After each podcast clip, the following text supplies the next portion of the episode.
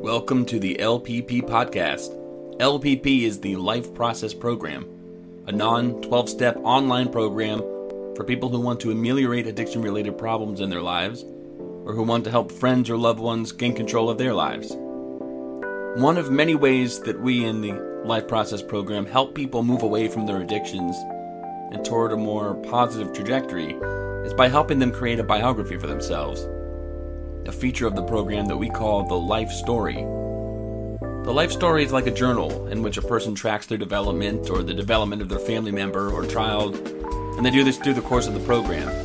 We break this task down into manageable parts aligned with the work a person is doing in the program. The Life Process program takes clients through a staged review of their stories, focusing first on mistakes, continuing to how they might have acted differently to avoid these pitfalls, but then to reconceiving their life stories, to focus on positives, and finally, to projecting their life stories forward into a positive, life fulfilling narrative. Eventually, we'll say, reframe your past.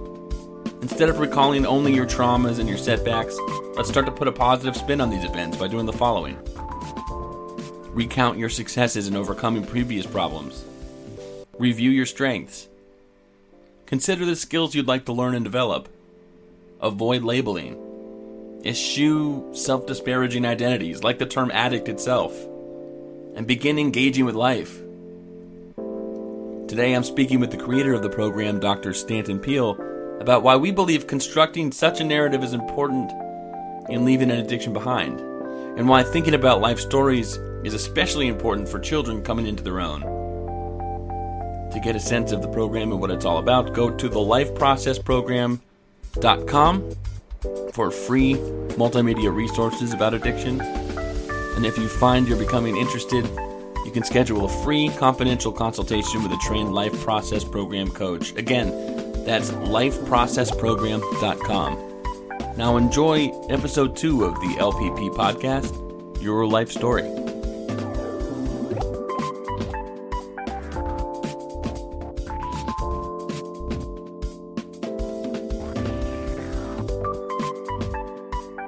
Is Zach Rhodes. Welcome to the LPP podcast. As I mentioned in the intro, LPP is the Life Process Program. This is the second episode of the LPP podcast series, and I'm here with the creator of the Life Process Program, psychologist and author, Dr. Stanton Peele. Good morning, Stanton. Good morning, Zach. Today we're going to talk about the power of stories we tell ourselves, about ourselves, and about the world. We'll talk about possible consequences of telling generally negative and pessimistic stories about our lives versus telling ourselves equally realistic stories about who we are, but with a positive and optimistic outlook on the future. And with the understanding that everything I'm saying could sound abstract to any given listener, we'll talk about what it means to think about our own existence as a narrative which we can control. Uh, but first, just a potted description of the life process program and maybe you could fill in any gaps you think I leave, Stanton. The Life Process Program is an online program for people who want to ameliorate addiction related problems in their lives or help friends or loved ones gain control of their lives. But actually, I think that's only one half of what the program's about because LPP is not designed just to spot a problem and then fix it, getting back to baseline. It could be that that's what somebody wants, but it's designed to help people build on their strengths and help people come to their own conclusions about what they want and how to make improvements in their lives into the indefinite future. Stanton, do you want to elaborate on that before we dive into the topic today? We do talk about stories you tell yourself. An important component in the program is creating your own biography. We start with the memoir that you might write. Many of the people we have as clients emphasize the problems and then we segue into a more positive version of that same life history. And then we project into the future a different way of talking about themselves. And I believe we're going to get more into that in a future episode. But I believe today we're going to emphasize the stories that we tell our children or the stories the children are told, which builds, of course, on your work um, and the work of a colleague of ours, uh, Dr. Noriko Martinez, who's a family therapist in Chicago. Noriko has helped us to write an appendix for our forthcoming book which is a parent's guide, a manual for dealing with potential addiction in children. I, I, I, think we're going to focus today on that parent, children, and other helper children role. Will you talk about the feature of the Life Process program that you built called the Life Story? What's the meaning of these stories and, and what's their place in the Life Process program? Well, it's based on my underlying philosophy in the life process program. We, we're in an era where we focus so much on genetic and other biologically based determinants of addiction, which I think is entirely the wrong focus. First of all, we greatly overstate those, and there we've done podcasts about genetic contributions in addiction. But moreover, even those who claim these biological and pharmacological determinants of addiction themselves focus on cognitive behavioral techniques like motivational interviewing. And for example, when um, HBO did a series on addiction, which was strongly directed by Nora Volkow, the head of the National Institute on Drug Abuse, the primary, really the only treatment that they actually recommended was CBT, cognitive behavior therapy, and motivational interviewing. Hmm. And it's hard to avoid the realization that the way we think about ourselves, the way we think about ourselves in relationship to drugs and alcohol or other addictions, is the critical component in determining how we'll deal with them and succeed at coming to grips with them and overcoming addictions a book I wrote called The Meaning of Addiction is subtitled Compulsive Experience and Its Interpretation. And it emphasizes how widely variable and how changeable conceptions of drugs and their effects are, both society wide and in terms of the individual and their view of themselves. So that's our point of embarking with an individual how are they seeing themselves in relationship to their addiction, the addictive substance, or other activity? And how can we rearrange that conception? So there is something that you imply there, which is that to help people solve problems or even make their way in life, they have to change their own character to an extent that they can put a dent in the problem.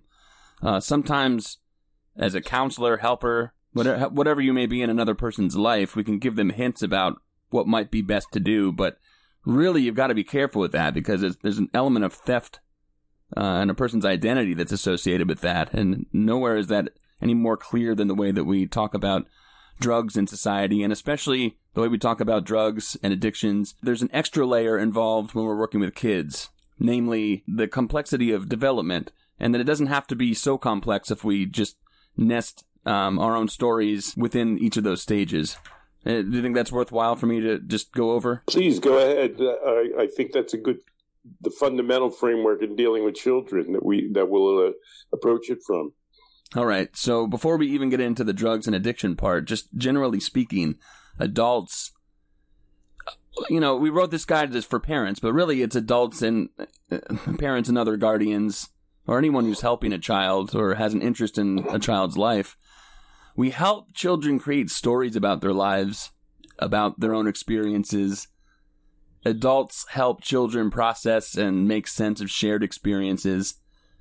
And adults at our best hand down values and act as a proxy for whatever kids might be missing in their developmental stages at the time. As adults, our obligation is to allow kids to pursue curiosity in a way that's safe and constructive and interesting and meaningful and in developmentally appropriate ways. So eh, eh, when adults are at our best, we're teaching kids how to teach themselves. We know a developed adult can orient himself, or we expect a developed adult to be able to orient himself or herself toward a grand goal, and then they can narrow their frame and create smaller goals in a shorter time period, live in the moment, but also interpret what's happening now or what has happened in the past as a way to construct an outlook for the future. Well, you mentioned you and I wrote a book called Outgrowing Addiction with Common Sense Instead of Disease Therapy. That will be available in May of this year. And you also mentioned we included an appendix written largely by our colleague, Dr. Noriko Martinez, where she broke down the ages and stages of human development in this really clear and digestible way, including what we can do as parents and teachers and counselors to help foster a fluid and positive story for kids, the same way we might want to inspire people to write stories about themselves in our program. So, a quick way to summarize those steps is that when a child's in infancy, no doubt parents are expected to provide just basic care, meet child's needs as soon as possible, and form a healthy attachment bond with the kids so that they can begin their lives with a sense of safety and security. You're not going to spoil, you know, I have a three month old. You're not going to spoil a three month old baby. Um, they, they need to be taken care of because they can't otherwise take care of themselves. But even with an infant, there's a certain amount of development that they can do on their own, and parents need to have the humility and decency to be able to let that happen.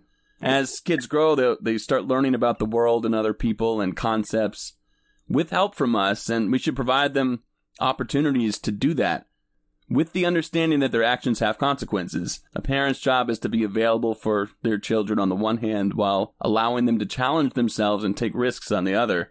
So adults should should praise kids for their effort rather than any inherent intelligence they may have. They should help them continue to challenge themselves physically and mentally and spiritually so that they can have successes but also make mistakes and learn from them.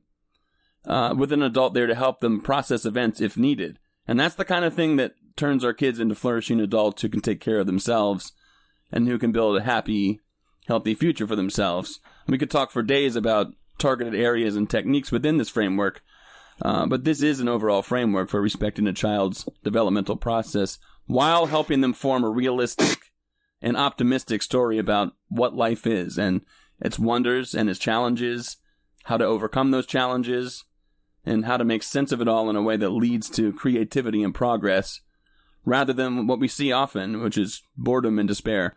I find it helpful to think about it in terms of the stories, yep. as as you said earlier, the stories we tell ourselves and the stories we tell our children. It, it, it takes maybe a little bit of digging to realize that we're the child is viewing the world with the help of our eyes and our brains. They're seeing many things for the first time that are surprising or amazing to them. And that helps us to recognize the degree to which we apply a filter or a storytelling narrative to those events.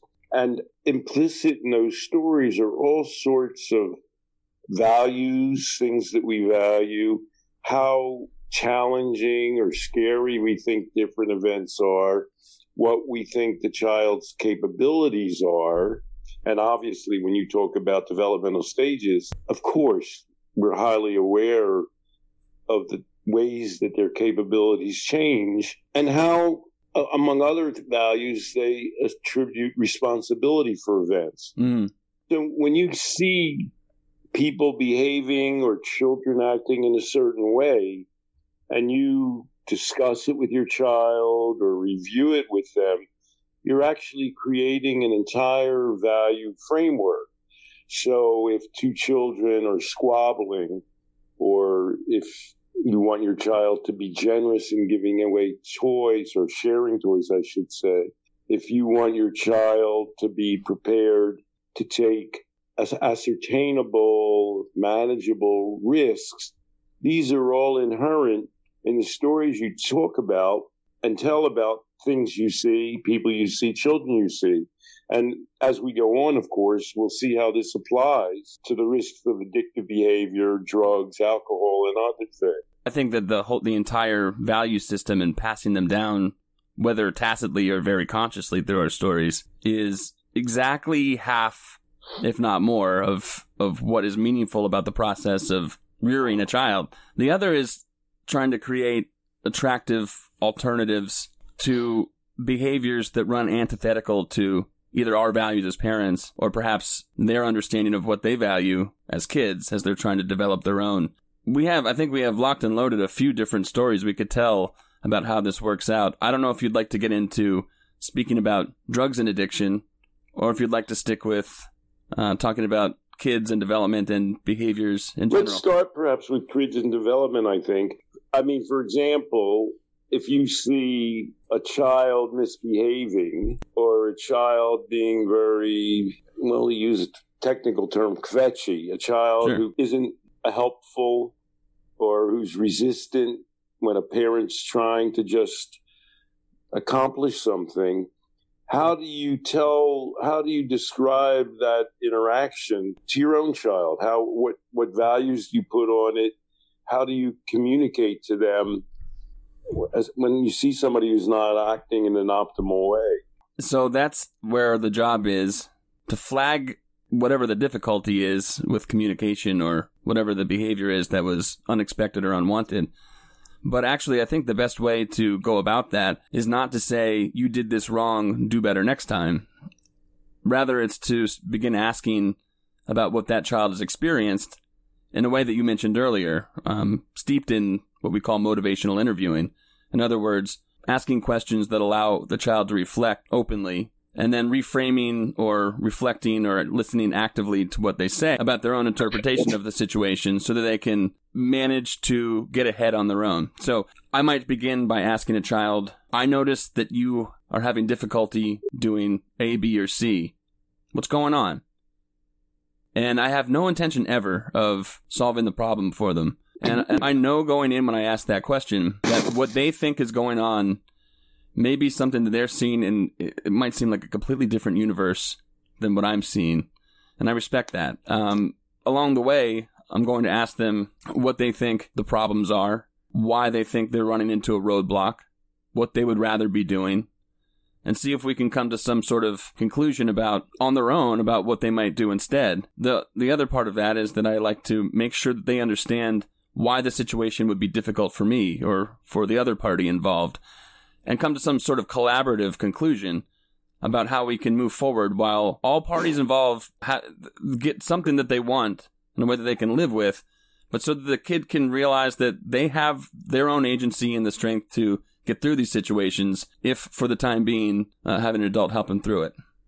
You're the father of a three month old daughter, and you're a professional who works in conjunction with children in a number of contexts. And the children that you encounter are often brought to you because they, they're having issues. Somebody, they've been identified for having problematic behavior. So you know going in that something probably has to change. That's what your job, you're a change agent. I, I have worked in helping people, but not with children, or at least certainly not as often as you do. Uh, I happen to be a parent and a grandparent, on the other hand, and so we can also shift this into a parenting mode. Mm. When you see, when you and your child encounter somebody who's being very, uh, a child who's being confrontational or non helpful, you can interpret that behavior along with the child. You, at, almost the same process that you described. You might say, well, why do you think the child's doing that? And then the child, your child or grandchild, or the child you're helping might say, well, they want something. And then you would reflect, yes, but are there other people in this situation or what's got to get done in this situation or why do you think that child's parent doesn't want to do that right now? to broaden their horizons, mm-hmm. to understand all of the levels of input and factors that are involved in a situation. And you can see that this is an example of a technique of making your child mindful. In this case, making them mindful of situations.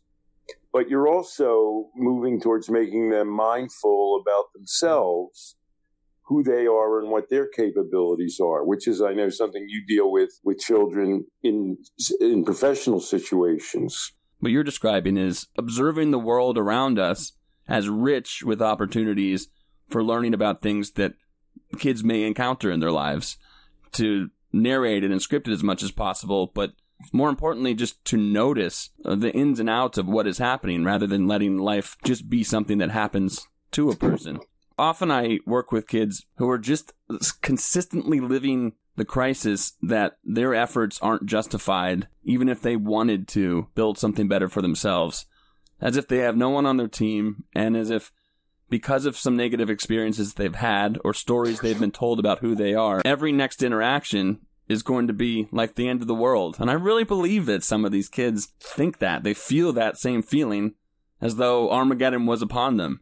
And the simple act of fostering a relationship with them and then allowing them to, you know, feel comfortable enough in a space and in different interactions to observe what's happening in those interactions, to take on and try on different perspectives what different people may be feeling and thinking in those uh, interactions and to acknowledge when things go some unexpected way that that is an interesting thing something worth inspecting and enjoying and learning from rather than something of a crisis I think there are two underlying factors, two major dimensions that always crop up in the situations that we're discussing, both parenting and with helping situations. And those are how alarming is the situation they're facing? mm-hmm. How dangerous is it? How risky is it? On the one hand, you might call that objective reality. And on the other hand, how capable the child is of dealing with that. And in that latter category, that second category, we include the kinds of things that you encounter very often, but everybody encounters them. Children who've been diagnosed in some way as having some deficiency in functioning or processing information. So in the first category, you talk about welcoming novelty, not being upset by changes in circumstances, not overstating the threats that we face. Now, obviously, you don't want your small child walking across the street against the light. So there's a whole category of real threats and balancing that against what we imagine sometimes and overstate to be threats. Hmm. And there's a whole school of thought out there, of course, now about free range children, about what exactly can we allow children to do on their own. And that's just a major category of parenting that you're always negotiating. I live in New York City. At what age is a child allowed to walk around the street on their own? At what age is a child allowed to go on the subway on their own? Those are, we don't have an answer to that. We don't have a book of ages for those kinds of things. But I think we're both aware that we often over insist on the dangers of those situations. We're more fearful about things than they actually are. I was once in a bike store in Brooklyn, and a nine year old girl walked in with a five year old boy, and he was getting his scooter repaired. And I happen to know the bicycle repair guy, and he grew up in a pretty rough situation in a housing project. And he and the other people in the bike shop all commented on. We happen to be in a neighborhood called Carroll Gardens, which is very upscale. Everybody in the room questioned why this girl and boy were allowed to come to the store on his own. And I was just shocked by how much fear pervaded the room. And I, I said to the bike guy, Joe, didn't, didn't you go run the streets on your own when you were that little? and he said, yes, but you know, I had a traumatic youth. And then there was another woman who had an accent. And I said, where are you from, miss, if you don't mind my asking? She said, Milan, Italy. And I said, isn't it common for children these ages perhaps to go to a shop in Italy? And she said, Yes, but we're in Brooklyn. And then, you know, what can I say? We, there's a sense of pervading fear. It turned out that these kids across the street from one block down where their parents live, I would have loved to have met their parents. But it so happens that, for example, New York City now has its lowest murder rate in 2018 in history. Um, in the in the early 1980s, there were 2,500 murders a year in New York, and now they're down below 300. So nobody wants to place their child in the risk of being kidnapped or murdered. But these parents thought that walking in broad daylight a block in Carroll Gardens was going to be safe. And, and I would have to say, I thought it would be 100 percent safe. And everybody from somebody from another culture where that would be common behavior and from a guy who grew up on the rough streets of uh, Red Hook, it happens, there was a negative reaction. So, you know, it's not our job to tell people what the objective dangers and situations are. We can't make that judgment for any child or any parent, only to say that we so often overstate these dangers mm-hmm. in ways that can have consequences down the road for how willing that child is to explore the universe. It'll be worthwhile now to talk about what some of those consequences are. There's an obvious consequence of just being afraid for little or no reason. The two consequences are somewhere in life, a child is going to become an adult and have to go out in the world and do things. and that's a sliding scale of when we believe that transition will occur, where they're going to go out on their own, drive, take subways.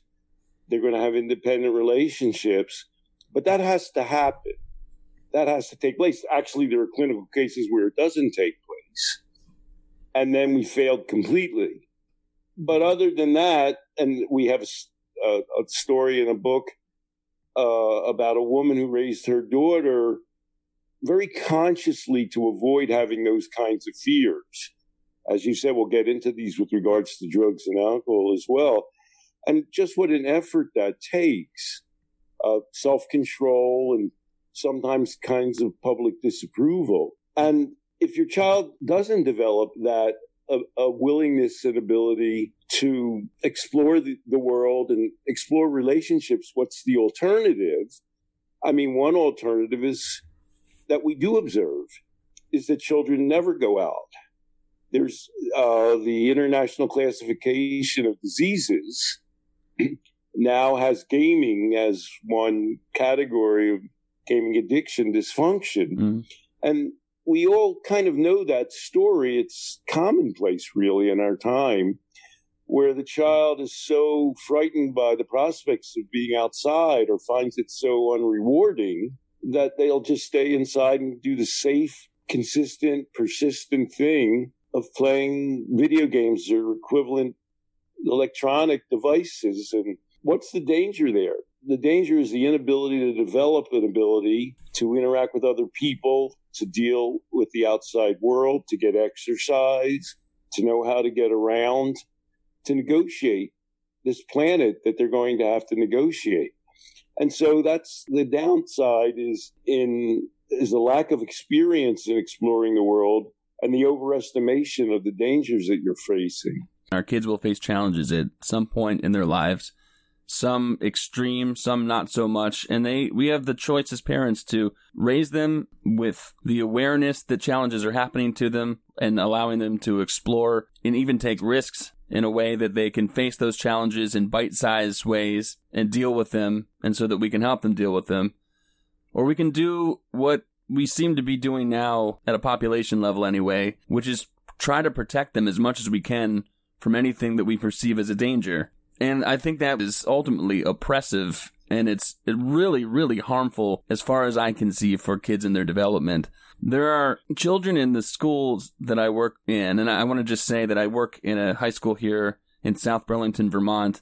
Um, nothing I say is about anything that happens in the walls of that school, and I don't speak for them, but I do work with kids in the area, in the Vermont area, and I have the benefit of sort of being my own agent out there working with kids. And what I see is when there's a problem or a kid struggling, adults in the school system are nearly incapable of asking the question, what's going on for the child? Now, everyone will say that they want to do that. Everyone will say they want the child's input and let them speak, let them, let them know what's going on.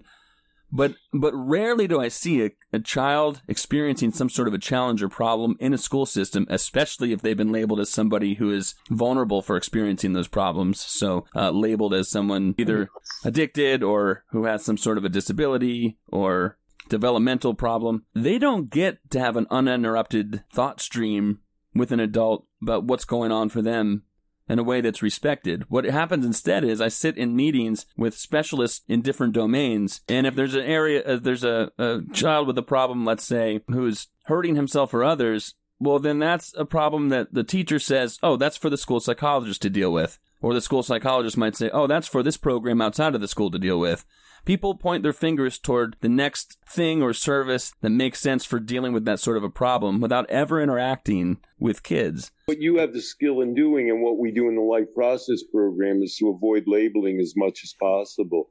Labels are categories that people get to throw kids and others into themselves into as a way of avoiding that kind of work that you're describing, the difficulty of like actually, it's not difficult talking to them about what they're experiencing and how they have to deal with it.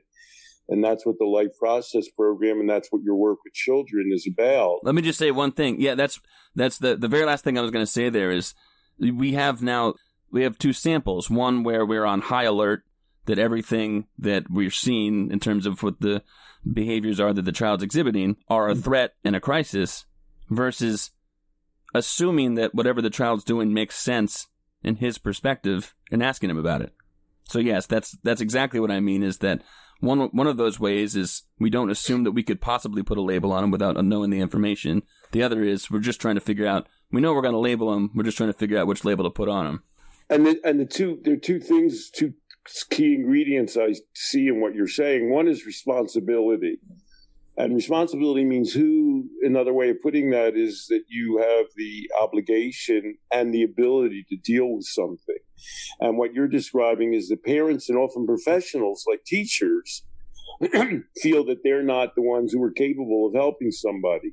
So in a previous book I wrote, Addiction-Proof Your Child, uh, in the high school that my kids went to, there was a group that was organized for kids who were supposedly in recovery, although you know they were only in high school, and they they they were a group of kids who were high risk kids.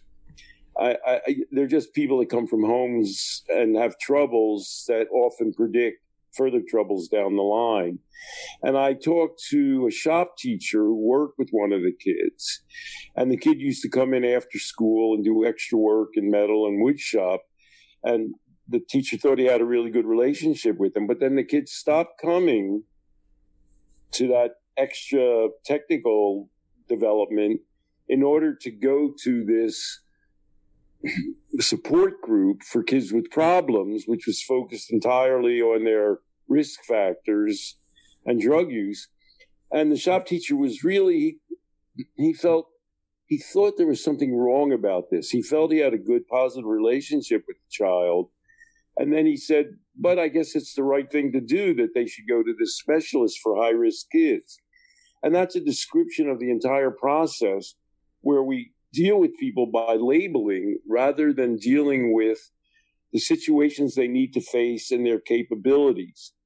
Uh, what we share in the life process program and you do with your work with kids is to avoid the labels, to work on, on engagement with people and work and skills, and to give them an expanded concept of what their capabilities are. We can jump all the way back now to the parenting situation. Mm-hmm. When when you're looking at the world and you're assessing, well, how hard is that to deal with? And what capabilities does my child have? Once again, we don't have a table where we can say what you should let your child do and what's overwhelming to them. But the idea is to be allowing them to see their capacity and their capability and to determine it on their own. Uh, to give them the chance for open exploration and to not be quick to panic ourselves and to convey that panic to a child. Two of the experts that we refer to in our book are Carol Tavris and Dr. Dweck, who developed the concept that children do better when they get engaged in activities without adult figures telling them they should or how they're doing in that situation and evaluating it for themselves. And Carol Tavris, I know, spoke to you about the concept that you will fail. Mm-hmm. That is, if you're allowing a child to expand their capacity to experience what the world has to offer, they're going to try things that they're not that good at or that they're only developing capacity at. And so they are going to experience failures. And that's not only not bad, it's a necessary and a good thing. And what you're you're educating yourself to control your own anxieties about failure, but mo- most importantly, you're allowing the child to see that failure failure isn't the end of the world. That engagement and trying things is going to include some instances where you don't measure up, but that you should then persist and continue because that's the only way to develop an area of expertise or skill. And beyond that, it's the only way in many cases to get out of a clinical category. I mean, you can be called shy or fearful. You can be called obsessive you can be and something that you encounter all the time is you can be this they've got clinical categories for disobedience now but all of those things are are not they're not real things that a human being is destined to. They're all things that they're capable of overcoming.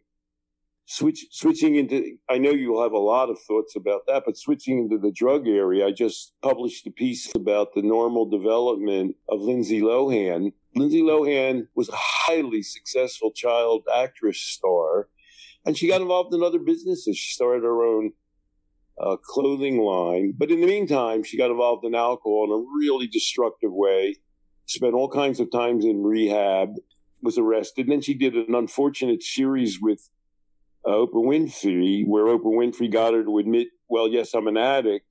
And the series, the eight part series, it didn't make her look very good. Lindsay Lohan is still now only 32 years old. And in the last couple of years, she started a series of nightclubs and beach clubs in Greece. And people are sort of waiting for her to do the standard thing of saying, well, I'm an addict in recovery. But she doesn't do that. Instead, she talks about running her businesses um, instead, she talks about seeking a spiritual element and exploring different religions. And then there's a new show on um, MTV where she's just describing her work with her beach club, Lindsay Lohan's Beach Club. And she's just a, a successful professional, still a work in progress. But she never talks about being in recovery or former what might be called alcoholism or what where Oprah had her labeled as an addict and instead she says, I want to leave the past in the past and I want it to be left behind me and for people to see me the way I am now. And it's a remarkable thing that given all of the impediments to developing that self image, the way she was so early thrust into this world as a child, you think of Drew, Drew Barrymore in the same way that she was able to outgrow that to change her whole self concept what we're trying to do as parents, as helpers, and in the LPP program is to have people escape that self image or not to develop it ideally in the first place as somebody who's pigeonholed for their entire life by some kind of diagnosis. What all diagnoses and labels have in common is that they discount the amount of effort a person is truly putting in to something in their lives. And it's trying to tell the person how they should allocate their efforts. Instead, what we're saying and what we do in LPP in general and what I do with kids is that we recognize that somewhere that child is putting in effort into something. So maybe it's effort in something that's completely a complete fool's errand or hits them with roadblocks, but rather than saying good job, bad job, you're smart, you're unintelligent, you're this or that, it's you put a lot of effort into A, B, and or C. Noticing the amount of effort someone is putting into something is sometimes the key because a lot of times what I see is that kids feel like they're not worth putting in effort into anything. And once they realize that they're expending lots of effort, but they just might want to channel it in different ways, that unlocks a lot for them. You're talking about Lindsay Lohan, someone who could have could easily now be labeled an addict and decide to put all of her efforts and throw it into uh, staying in uh, quote remission from drinking or doing drugs. Instead, she has just developed and followed her interests and developed herself as a person and a human being and wants to be acknowledged as such. There's another And as you often yeah. see, I know one of the things you do, one of the things we do in the life process program, she already had strong gifts. Right. Everybody knew she had talent and somehow she got distracted from that. And part of what we're doing, and one of the uh, segments of the life process program, is reviewing with people their successes um, and what they're capable of and their accomplishments, which have gotten shunned aside in favor of them seeing themselves only in negative terms. And I know your experience working with children you often find that they're already, they're simultaneously or already demonstrating some kinds of skills which somehow are being ignored not only in the system but by the child themselves and what you're doing is rewarding and, and, and fertilizing that interest that's already obviously and evidently there to stick with that principle can be risky. So I understand the temptation of any adult to want to not only protect their kids, but protect themselves from the wrath of what it could look like with someone with an ideology that things should be one way or the other. We're getting toward the end of time, but I just want to expand this a little bit into our attitudes and the stories, our attitudes towards drugs and the stories we tell ourselves and the stories we tell our kids about drugs and what it means if a person uses a drug or not well, I do something that's risky, but everyone knows I do it, which is I teach a class and it's a civics class, but the class may as well be called How to Be a Citizen or How to Set Goals or something like that. And one of the topics that I reach is drug facts. And we have an open and serious dialogue about the benefits of given drugs, even illicit drugs. What what the benefits could be to taking them? Why would somebody take a drug like that, what would it look like if somebody were taking that drug to get themselves some sort of experience that they seek in a way that detracts from other areas of life? Versus what would it look like if someone was taking that drug to, to gain something in their lives but, but had other things to fall back on? Versus what would it look like to be in some sort of situation in which taking that drug would be the absolute wisest alternative? Now that's a tricky thing to to do among my cohort and my peers at school, but I think it's necessary because we have now two parallel stories. One that if somebody takes a drug, that's it. When we do that, when we talk about drugs as having some inherent um, addicting uh, part of it, you know, chemical that draws us in, what we're doing is uh, allowing them to believe that if they're the kind of person who's already doing a drug or takes drugs, first of all, that they can't be fixed, and second of all, that there's something to fix, um, rather than trying to give people uh, some realistic points of view that they can determine on their own about what drugs are, what it means, and how they actually apply to their own lives. And I know you have plenty to say about that. Well, we, so. we can jump back to your stories you tell your children. Yeah. Once again, we're not telling you what drugs you what stories you should tell your child, but you've got to be aware that you're telling them a story. For example, if you come from a family background where alcohol has been a problem, one thing you might choose to do is to say, well, never drink or alcohol is poison. You could give that message to the child. Alcohol is poison to everybody, or in our family, nobody can drink. And then getting back to the idea that this is a developmental process, where does that end up? Is your child really never going to drink again from the age of 10, 13, 18, 20 until they're 80? Uh, and it's unlikely that that's going to happen. And so you're giving the message again about the objective world. Well, alcohol does X, and then Y being the capability of that individual.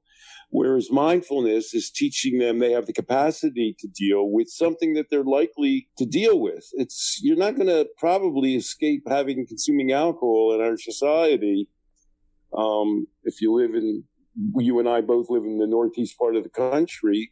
Virtually everybody has, has been exposed to alcohol. We're now confronting that situation. Of course, what do we do with the fact that marijuana is basically going to be legal? What story do we tell about marijuana? What do we tell our child about that? And of course, one area that's highly controversial right now uh, is opioid painkillers. And um, I one exercise I do with adults is to go to a room of people and to say, uh, "Oh, is anybody here taking a painkiller?" Of course, everybody's taking a painkiller. Everybody's taking an opioid painkiller, and then I say, "Well." Did any of you become addicted? And in general, if you're in a non clinical setting, nobody's become addicted. And then I'll say, Come on now, I know some of you are really addicted and you're hiding it because that's what people think is that true? Be, be brave, come out and express it. Right. But it's unlikely that in a group of normal people, of average people who've not been in clinical, clinically diagnosed, that they've used painkillers when they had pain And then I say to them, well, why didn't you become addicted to it? Everybody knows that opioids are addictive. And that brings up the two elements that we keep talking about. What's the objective situation? Well, opioids used for pain relief aren't addictive. People go to hospitals and they give them anesthesia when they're experiencing a procedure and then a kind of painkiller afterwards because if they've had their knee replaced or anything, they're in pain. And the almost universal tendency is when the pain ceases to stop taking that painkiller. So that's what is what does it mean to say that drugs are have this effect or that opioids are addictive? Right. That's in the objective reality category. And then on the other side of the equation, what does it mean to tell a person, well, you've inherited alcoholism? Uh, even people who aren't very psychologically oriented recognize the idea of self fulfilling prophecy. That if you bombard somebody with the idea that they're not capable of dealing with certain substances, especially if they're inevitably going to be exposed to those substances, that you're just setting them up for failure. So I hope people see combining both parenting questions and clinical questions, both with children and adults, in how people come to see both the world around them and their own capacity for dealing with these kinds of experiences. First of all, people, adults, children are more likely to implement a strategy of improvement if they generate it themselves. And so, who are we ever to steal from anybody their own accomplishments and ideas that they come up with on their own? What we're also saying is that we have a choice to make about how we integrate our kids and allow them to experience things or not with us. So you were talking about drinking. We might talk about drugs or some other sort of behavior or experience. One of the ways that a child might want to experience things that we consider dangerous in some respects is to go out and experience it on their own. And in many cases, we might want to keep them from doing so. But if we allow them to experience these things in our proximity, they will they might have failures and they might they might find themselves challenged with these things or they might find that there are negative consequences. But that kind of a risk needs to be weighed against the kind of risk that happens when a child has no social awareness, self discipline, um, when they're self conscious, and when they believe what they're doing when they're experimenting with something is inherently bad and then they can't talk with anybody about it that's a much bigger fall if somebody uh, has a mistake or failure and that ends. So uh, I guess what well, one of the things to... that we emphasize in the book and in our work is the kind of values and skills that the person has. We believe, I think we can say both as helpers and as parents, that emphasizing certain values or eliciting values that a child may already, an adult hopefully already has, but inculcating these values in a child. For example, responsibility and obligation. Uh, it's our belief. I mean, Lindsay Lohan now has a payroll to meet. She has a job to do, and she trains people at the beach club. Those are things that she knows she has to do. And at one point in her life, and she was a responsible child actress, but at one point in her life, she let go of those abilities to fulfill her obligations and lost that sense of responsibility. It seems strange to say, well, what's responsibility got to do with an opioid or alcohol? Those are powerful drugs. But people who realize that they have to fulfill their obligations, that they're capable of fulfilling their obligations, uh, that they have to meet certain kinds of marks, that they have to show up on time. Um, I have a friend who's a trumpet player and I meet him at the bar and we have beers, but I'm pretty confident about his drinking. He's almost 60. He's never, ever missed a gig. And when you maintain those kinds of markers that you have to hit in life, when you inculcate those kinds of values in a child, when you encourage them in a school or other setting, you're allowing, you're giving that child the kinds of armor and skill set that allows them not to be submerged by any kind of addictive experience video games, relationships, sex, and love, alcohol, and drugs in favor of leading a purposeful, directed life, which is what we believe is the major antidote not only to addiction, but the major kind of a lodestar for a child to become successful.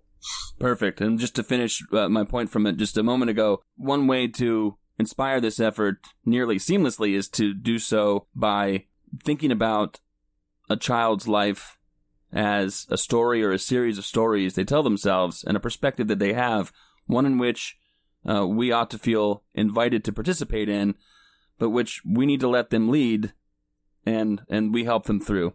And in that way, when these challenges face them, they're presented in a way that's manageable, that can be worked out, and that doesn't feel like such a shock when when the challenge happens. Stanton, did you want to uh, add anything before we go?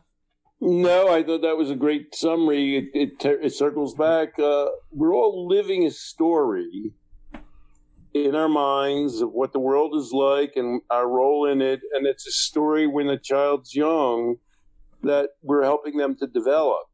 And that's the theme that we've been talking through the stories we tell ourselves. One thing that we might discover as we uh, consistently speak our own narratives to ourselves, even in our minds, or just experience our own stories, is that sometimes we'll face a situation in which we know we need to uh, get past or get through or achieve, and we seem somewhat stuck.